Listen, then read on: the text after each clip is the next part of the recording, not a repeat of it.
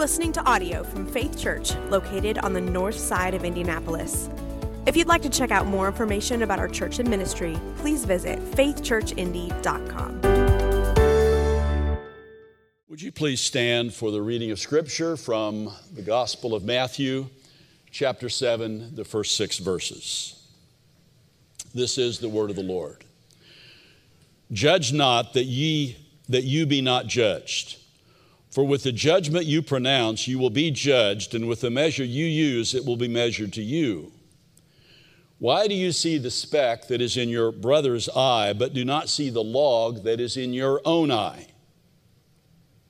Or how can you say to your brother, Let me take the speck out of your eye, when there's the log in your own eye? You hypocrite, first take the log out of your own eye and then you will see clearly to take the speck out of your brother's eye.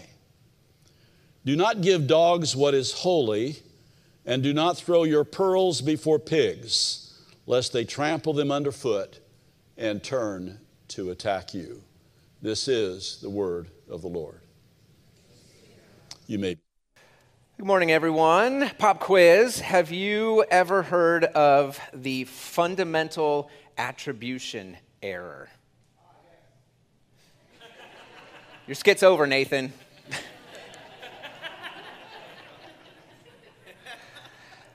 Fundamental attribution error, it's a term from social psychology. Sometimes it's, it's known as the correspondence bias. And basically, what it argues is that, especially in more individualistic Western cultures like ours, we tend to, when we're evaluating other people's behavior or their actions, we tend to overemphasize the role that character plays in other people's actions. But when we're evaluating ourselves, we overemphasize the role that circumstances play in our actions. So when someone else does something we find distasteful, well, that's just because that's who they are. Uh, when we do something that others would find distasteful, it's like, no, no, no, you don't understand what else was going on. Right, yesterday, my wife didn't make the bed when she got up in the morning. Thank you. It's because she's a lazy slob who doesn't care about the other person who has to share the bed with her, right? I didn't make the bed this morning. Is this like audience participation week or something? Let's keep it going, Johnny. Thank you. I didn't make the bed this morning because I was putting the final touches on my sermon, and that's way more important, right? You, you, see how that works. When she doesn't do it, it's a character issue. When I don't do it, it's because there were other circumstances that were more important, more, more pressing. Uh, another example my wife says that I am a lazy slob who cares nothing about other people who live in our house because I leave laundry all over the entire house. And I'm working on it, okay?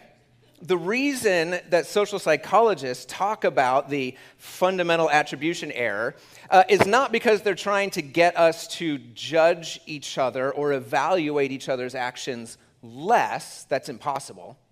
You have to evaluate what's going on around you in order to you know, stay alive in the world. They're not trying to get us to evaluate other people less, but to evaluate others more accurately. It turns out that uh, we're not very good at judging others fairly. And we're not very good at judging ourselves fairly either.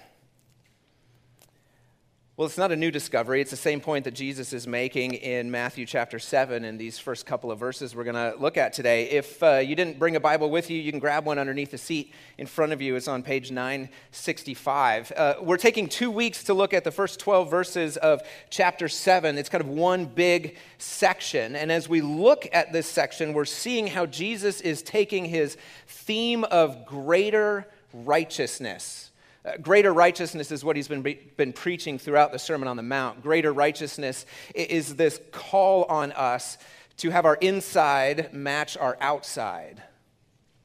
Not by throwing off all of our constraints and doing whatever we want, but by transforming our hearts in order to wholeheartedly be oriented towards the righteousness that God calls us to. A righteousness that is greater than any other because there's congruence there. We both do and want to do what God calls us. Uh, so Jesus is taking this big, big picture theme of greater righteousness and saying, okay, how does that play out in the way you relate to other people and the way you evaluate or discern other people's righteousness and your own righteousness. Now, when we hear that, we probably immediately think of it in a sort of a negative light. You mean I'm supposed to evaluate how bad other people are doing? It's like, no, that, that's not where, where Jesus is going with it. What we're supposed to do is encourage one another on how well they're doing, but we'll come more to that a little bit later. As we jump into these well, we'll take six verses this week and six verses next week. As we jump into the beginning of chapter seven here, uh, we're going to see how, how Jesus, how followers of Jesus live out a wholehearted orientation towards God in the way we interact and evaluate one another. And primarily in this area that you can't, you can't wholeheartedly follow God and have a critical spirit of others and an uncritical spirit towards yourself. You're not living uh, an integrated life if you're constantly judging what others are doing while being blind to what's going on in your own heart. Or, as we'll discover as we go through this, until you can judge yourself fairly, until we can learn to judge ourselves fairly, we will only ever judge others unfairly. Until we learn to judge ourselves fairly, we will only ever judge others unfairly. So let's jump in and I'll, I'll show you what I mean. Take a look at, at verse 1. Well, verses 1 and 2. Actually, verses 1 and 2 are kind of the, the governing, sort of main teaching of these 12 verses that the next 10 verses after it are uh, examples of or outworkings of. So we'll spend a little extra time here in verses 1 and 2 before seeing how Jesus applies that. So, Matthew 7 1 Judge not that you be not judged. For with the judgment you pronounce, you will be judged, and with the measure you use, it will be measured to you. And at first glance, I mean, it seems pretty clear. Don't judge others. Of course, when we use the word judge, we tend to uh, almost entirely use it to mean just condemn. Don't condemn others. You know, you, you can't judge others. You don't know what's going on in other people's hearts. And so you can't uh, it's inappropriate for you to point out or to express an opinion about someone else's behavior because you don't really know what's going on. I mean, even if it looks wrong, uh, maybe they're doing it for the right reasons. You can't judge. Don't judge anyone at all, ever. But I'm not so sure, actually, I'm positive, that's not the right interpretation of these verses. Jesus is not pronouncing a universal judgment against universal judgments because he goes on in subsequent verses to tell us hey, you're going to have to exercise your critical faculties. You're going to have to judge. In verse 6, he's going to tell us there are some people who are classified as dogs and pigs, and you don't want to waste your valuables on them. You're going to need to know. Verse 15, he's going to say, look, there's false prophets, and you are, you're going to have to be able to tell who's a false prophet and who's not. So, right away, in the bigger context, we can see okay, Jesus isn't saying don't ever judge, don't ever uh, make, you know, make any sort of, uh, voice any sort of opinion about others' behavior. So, what, what is he getting at? Well, we might be helped if we look a little more closely at the word judge. Right? Judge not that you be not judged. Uh, in, in English and in Greek, uh, judge has a broader range of meanings that the the rest of the context can help bring out. Uh, to judge something may mean to voice a preference. My daughter asked me the other day, What's my favorite season? Fall. I judge fall to be the best. I voiced a preference. No real reason for it other than I like it. You may also judge in the sense that you're choosing between two different options. Um, you go to the grocery store and there's two pineapple and pineapples? Pine- two pineapples, and one of them smells ripe and the other one doesn't. Which one are you going to pick? You're going to judge. This one's ripe, this one's not. Uh, it can also mean, the word judge can mean to rationally think through or make a decision based on, you know, a, a cognitive process. Like asking yourself, is now a good time to invest in Bitcoin? Yes, no, let's think it through. Let's judge course, judge can also be used to talk about, you know, a judge passing a judicial ruling. And the word judge can be used to mean voicing an opinion about others' behavior with the intent of affecting a change in their behavior. Now, which one of those five uses do you think Jesus is condemning in Matthew 7 1? I actually don't think he's condemning. Oh, thank you. I let that rhetorical question hang a little too long. Sorry, Nick. I don't think he's condemning any of them. Because again, he tells us in a couple of verses, you're going to have to discern, you're going to have to judge. And in Matthew 18, spoiler alert, he gives us instructions on how to voice an opinion about others' behavior in such a way that they change their behavior and come more in line with the righteousness that God calls us to. So he's not condemning any one of these sort of uh, versions or, or, definitions of judging. If you've been with us as we've, as we've gone through the Sermon on the Mount the last couple of months, you've, you've noticed over and over and over again, we say, hey, Jesus is, is giving us some instruction here, and that instruction keeps driving below the surface of behavior and into our hearts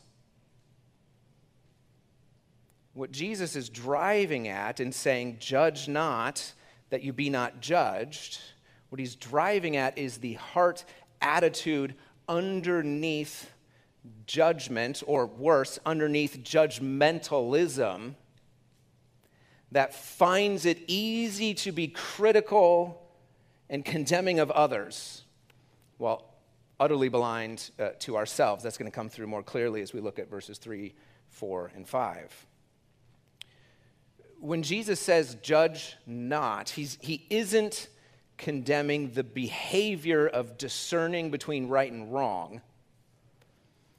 He's condemning a heart attitude that corrupts that behavior, that turns that behavior into the thing that we're good at. I'm just a fruit inspector.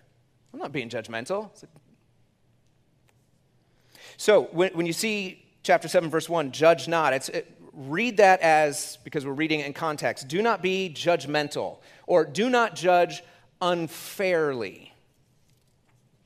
Because Jesus certainly wants us to use our critical faculties to make value judgments. Otherwise, how will we know who are pigs, dogs, false prophets, these other phrases that are used uh, to describe people who are in error or who are uh, not living up to the righteousness God calls them to?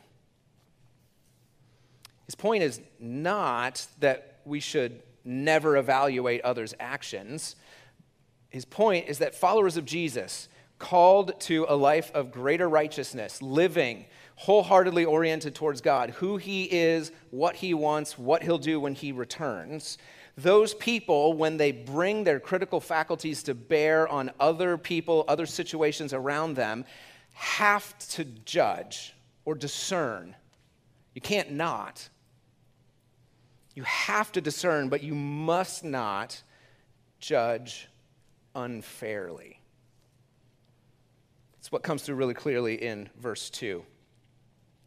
Jesus uses these two sort of proverbial sayings that are common, uh, common in his culture.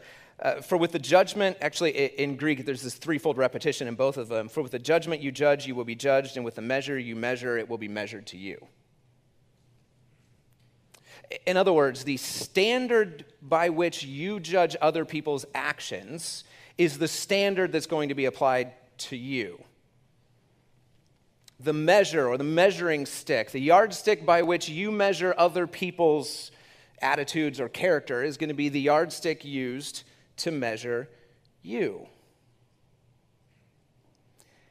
There's this old sermon illustration that's floated around in pastoral circles for, for decades. And I've used it before, but I'm going to use it again. Uh, imagine you're at the end of your life. You know, this is one of those proverbial, you're before the pearly gates and all that. And, and St. Peter says, Hey, before I, I let you into heaven, this is not what happens, by the way. This is just a story.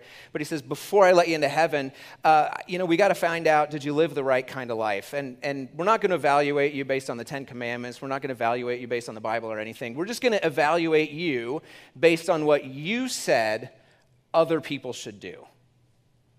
It's like I've got a tape recorder, I've got a MP3 recorder, I don't know, whatever we use. I've got, I've got a phone here where I've been recording.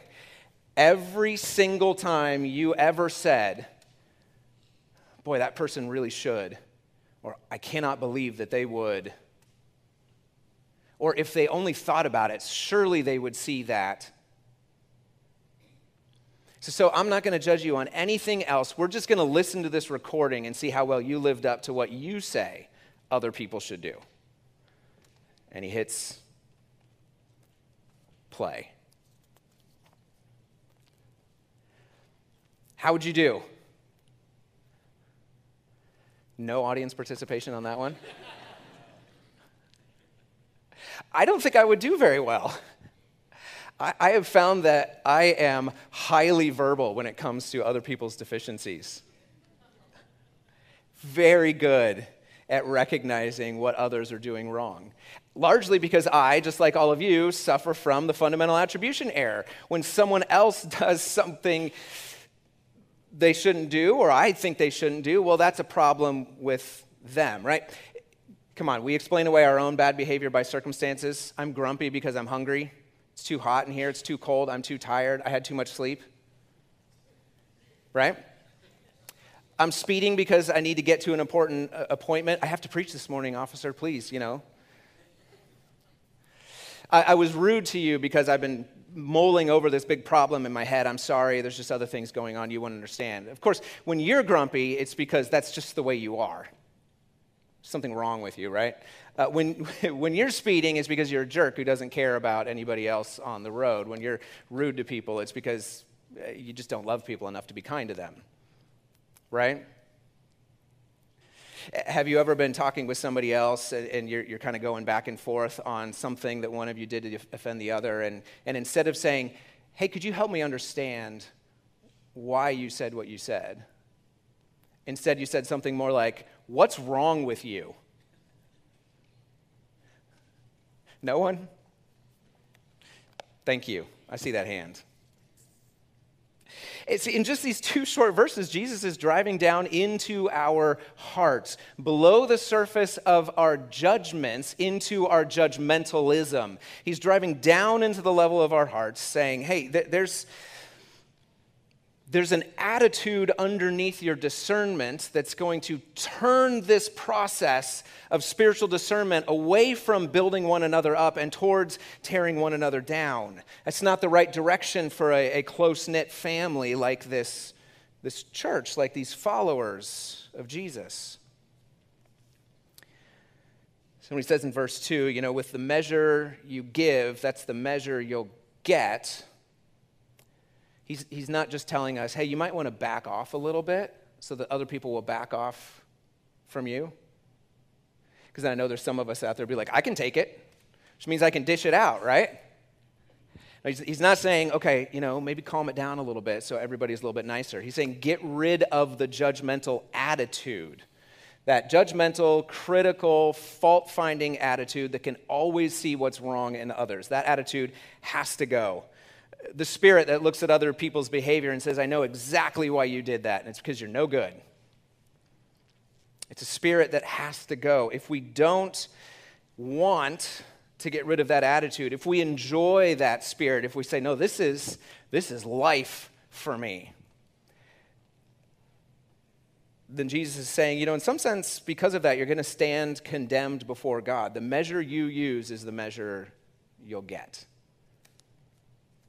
The judgment you use to judge others is the judgment that will be used to judge you. Because holding on to an attitude of critical fault finding in others just betrays that in us we really don't understand what it means to have received grace from a God who sees everything that is wrong in us and yet forgives. One theologian writes that if, if you hold on to the spirit of criticism in others, it's just a evidence that your own spirit hasn't been broken by the grace of God yet. You already stand condemned. It's critical that we get this because we will have to, will have to exercise our ability uh, to discern right and wrong in others, in ourselves, in situations around us. We have to, for the good of one another, express opinions about others' behavior in order to correct them and bring them back into the righteousness God calls them to. That's a gift that we give to one another in a family or in a church. we have to be able to do this. But at the same time, we have to recognize there is an overwhelming tendency within us to move from a judgment to judgmentalism. And we have a natural inclination to see much more clearly what's wrong in others than what's wrong in ourselves. But until you can judge yourself fairly, you, you will only ever judge others unfairly. That, that is the, the key fundamental major teaching of these 12 verses from verses 1 and 2. You have to be able to judge yourself fairly if you want to be at all useful in helping others uh, assess themselves at all fairly. And after giving us that teaching, verses 1 and 2, then Jesus goes through with a couple examples or sort of applications of it. Uh, verses 3 through 6 start to, start to work this out. It's a humorous story situation uh, taken from a wood shop or a, a, a, carpenter's studio. You can imagine two people, uh, brothers maybe, if you've ever been in a work, wood, uh, wood shop or a workshop, you've probably experienced it where all of a sudden something gets in your eye, right? A little piece of sawdust. And as soon as it gets in there, you start doing the whole finger thing and the mouth movements that, are, that try to get it out. And so you can kind of imagine, right? One guy who's doing this, and another one turns to him and says, Dude, I think you got something in your eye. He's like, Well, no, I know. Yes, thank you. I can feel it. It's the thing about stuff in your eye. It doesn't matter how tiny it is. It's like, no, you can feel when it's there. And often you're doing the whole, Can you see it? Can you see it? Can you pull it out? I can't see it. Where is it? And trying to get someone to, like, I don't know what they're going to do, come over there and blow on it or something, and, and trying to get it out. Uh, you, you, see the humor and the irony in the story that Jesus is, is telling here. What makes it ironic is that the one who turns and sees the tiny little speck of sawdust in your eye, when he turns to camera, you realize there's this giant beam across his face. A plank or log might be in your translation. It's a wood, or it's a, a term for the, uh, uh, the ridge beam, you know, a, a piece of timber strong enough to hold up a roof or bar a door. This is massive piece of lumber. It's just right across the guy's face. The point of the story is less about the guy with the sawdust in his eye, right? Because there's an analogy here to our behavior, our own righteousness, and evaluating. And the person with the speck of sawdust in their eye ha- actually has something in their eye that needs to be taken care of. There's some sort of behavior there that needs to be you know, pointed out, addressed, removed.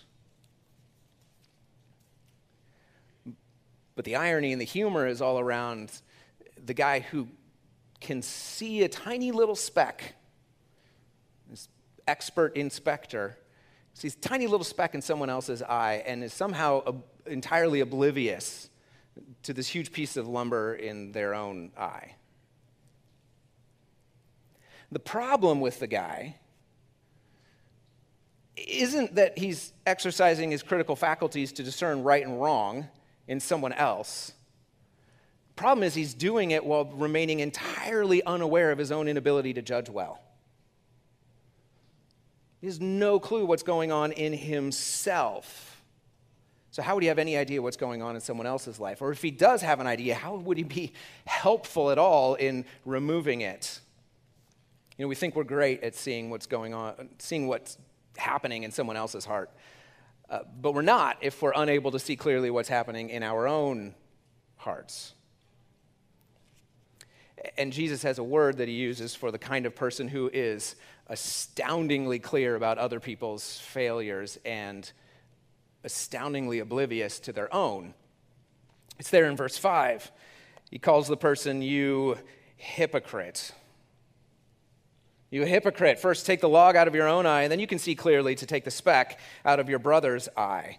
This is the only time that Jesus uses the word hypocrite to refer to any of his own followers.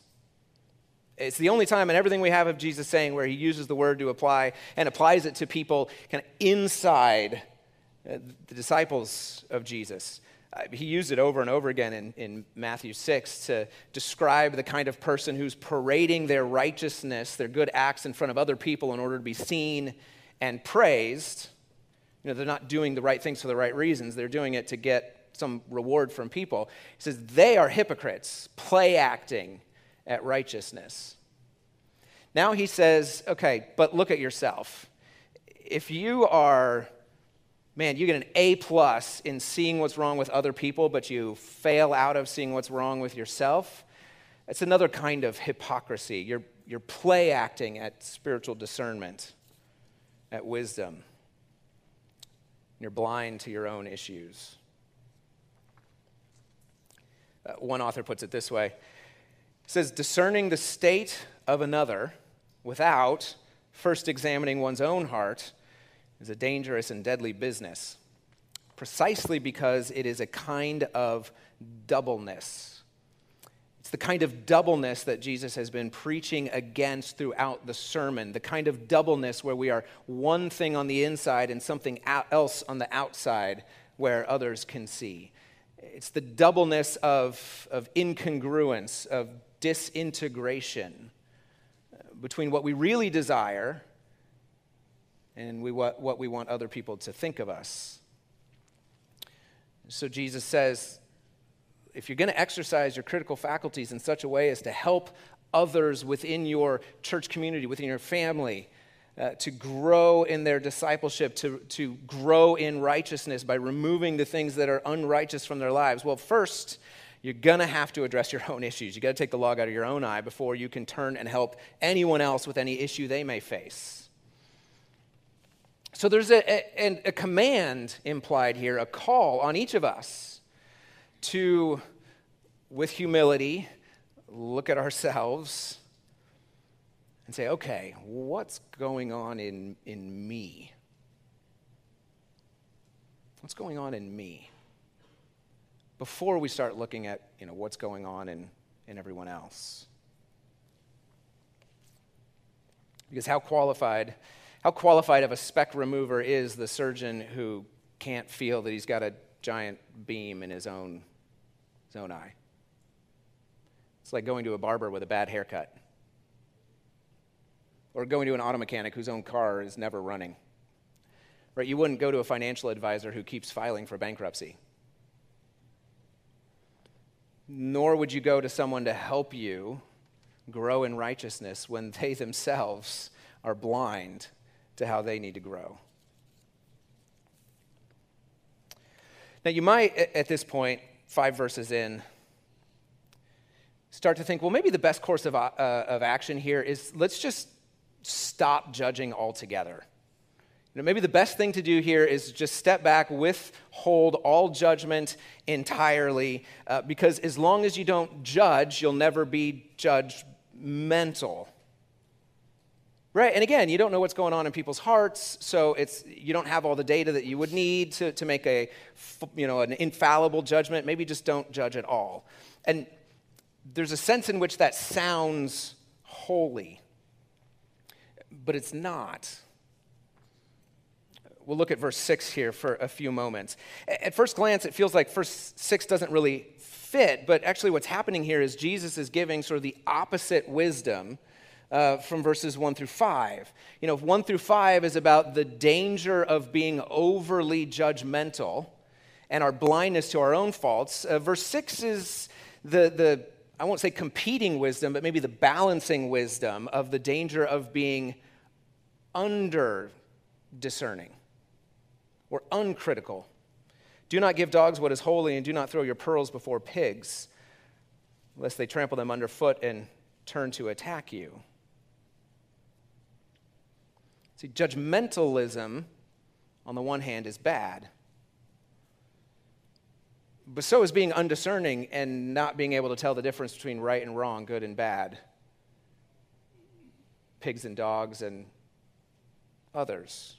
By the way, when, when you hear pigs, dogs, Jesus, on the one he's being hyperbolic here and using, uh, one author calls it the most derogatory, uh, yeah, the most derogatory descriptors available in the Jewish vocabulary. Because it's unclean animals. And not dogs as in like the kind of dog you would take to the vet. This is like a pack of mangy, half wild scroungers that would, you know, eat your chicken or small child, whatever they could get their hands on.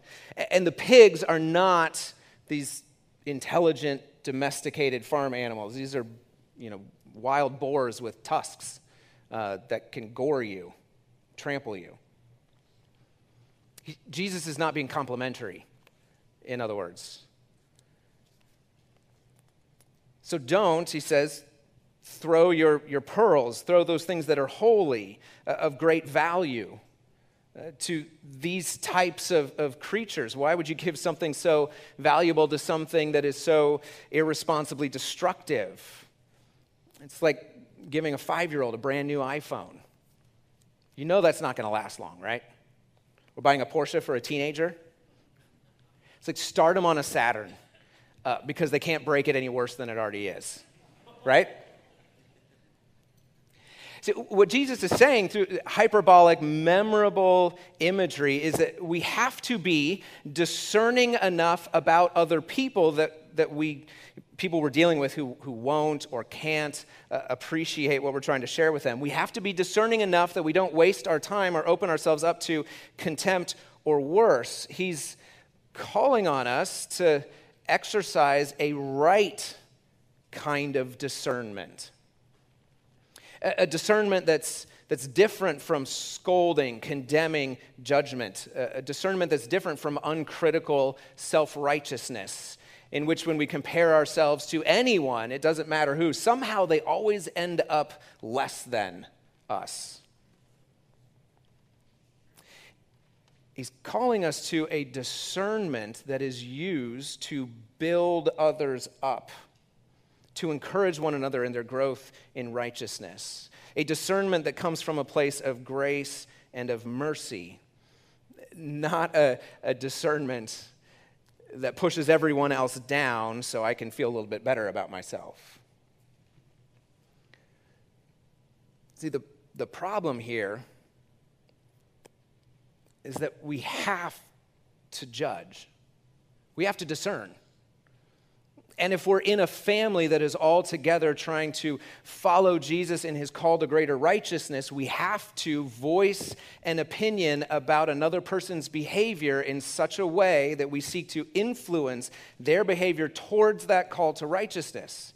We have to. It's what we're called to out of love for one another. It is part of the gift of being in a church family, being in a small group, being in a family together.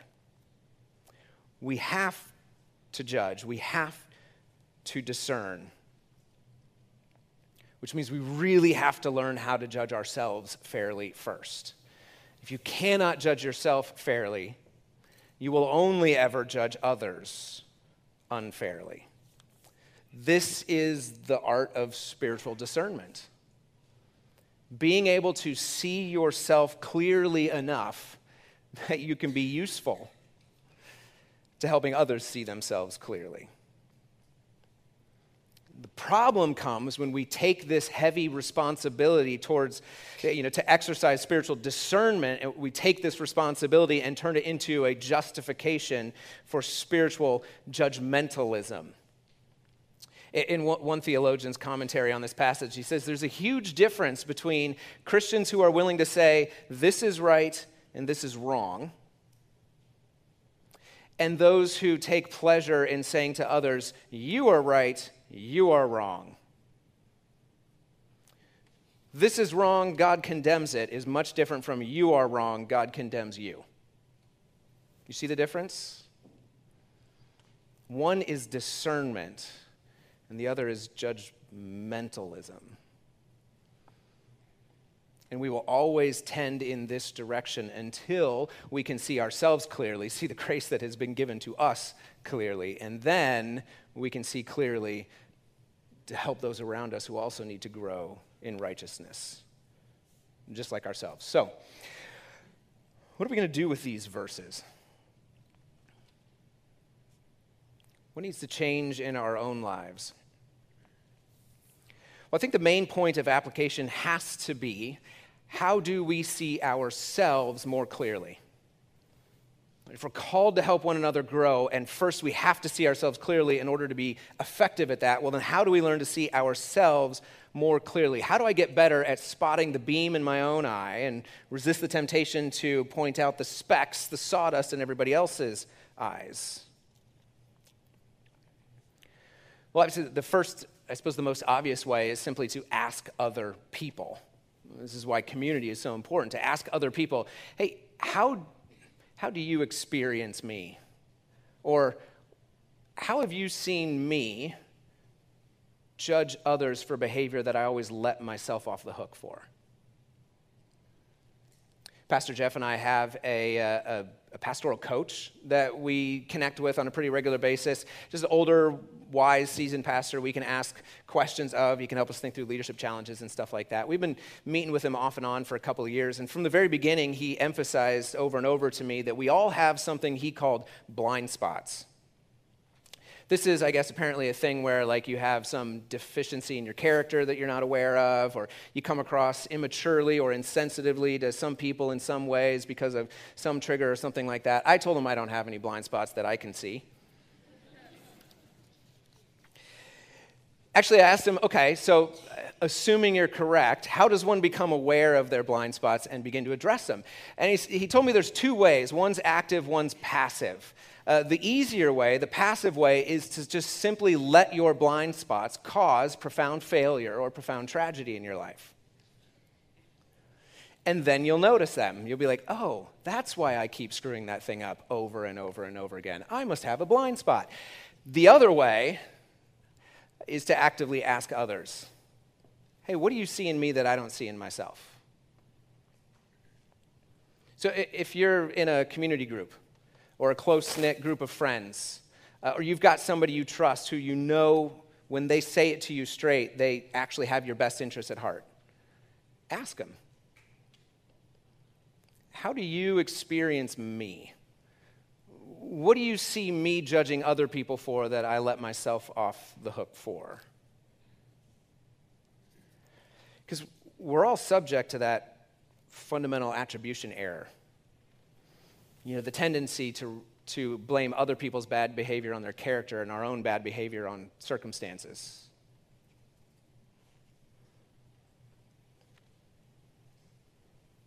So, where are you falling into that trap?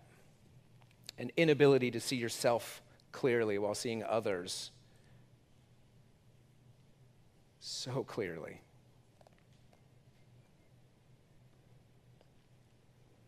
The point of spiritual discernment is not so that we can go around to other people and say, You didn't measure up, you didn't measure up, you didn't measure up, you didn't measure up, but look at me. Point of spiritual discernment is to, to go to another person and say, Hey, we both got stuff in our eyes that are keeping us from seeing clearly, but you might be able to see me clearly, and I might be able to see you clearly. How can we help each other grow? How can we help each other find this greater righteousness that Jesus is calling to? Can you imagine what your family would look like if this was a regular part of your practice? Different commentators point out there's only, there, well, there's five verses here warning against the danger of being overly critical, and only one verse warning against the danger of being undercritical. He says the proportion is probably right what if we spent five times as much energy examining ourselves and asking for help for ourselves than we did in pointing out what's wrong in someone else? What if we spent five times as much energy in our churches, in our church, examining ourselves before pointing out what's wrong in others? And what, what would your family uh, what would your community group or this church family be like if, if we all just kind of hesitated a little bit before stating with certainty what's motivating somebody else's behavior and said, hey, you know, actually, I could use a little help with something I've got going on first.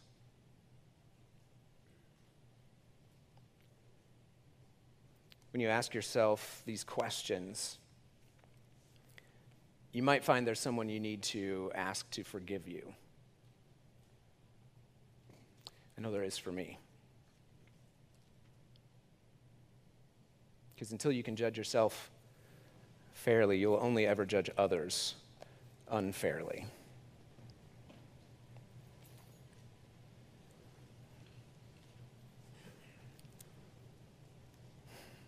I think we need to pray.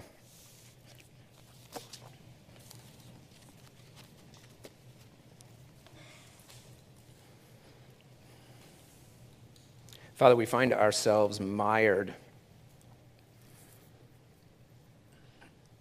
in all sorts of errors of judgment. I find it easy to want to write them off, to say, well, that's just, that's just the way we are. But God, you've called us to a higher and to a greater righteousness, one that sees through your grace, sees ourselves so much more clearly than we've ever seen ourselves before. And one that is so much more focused on looking inward than on judging outward. Father, may you do a work in us so that as we work with and in others, we will discern with grace. And may all come together before your throne in greater righteousness. I pray this for us, for faith, for our families. In Jesus' name, amen.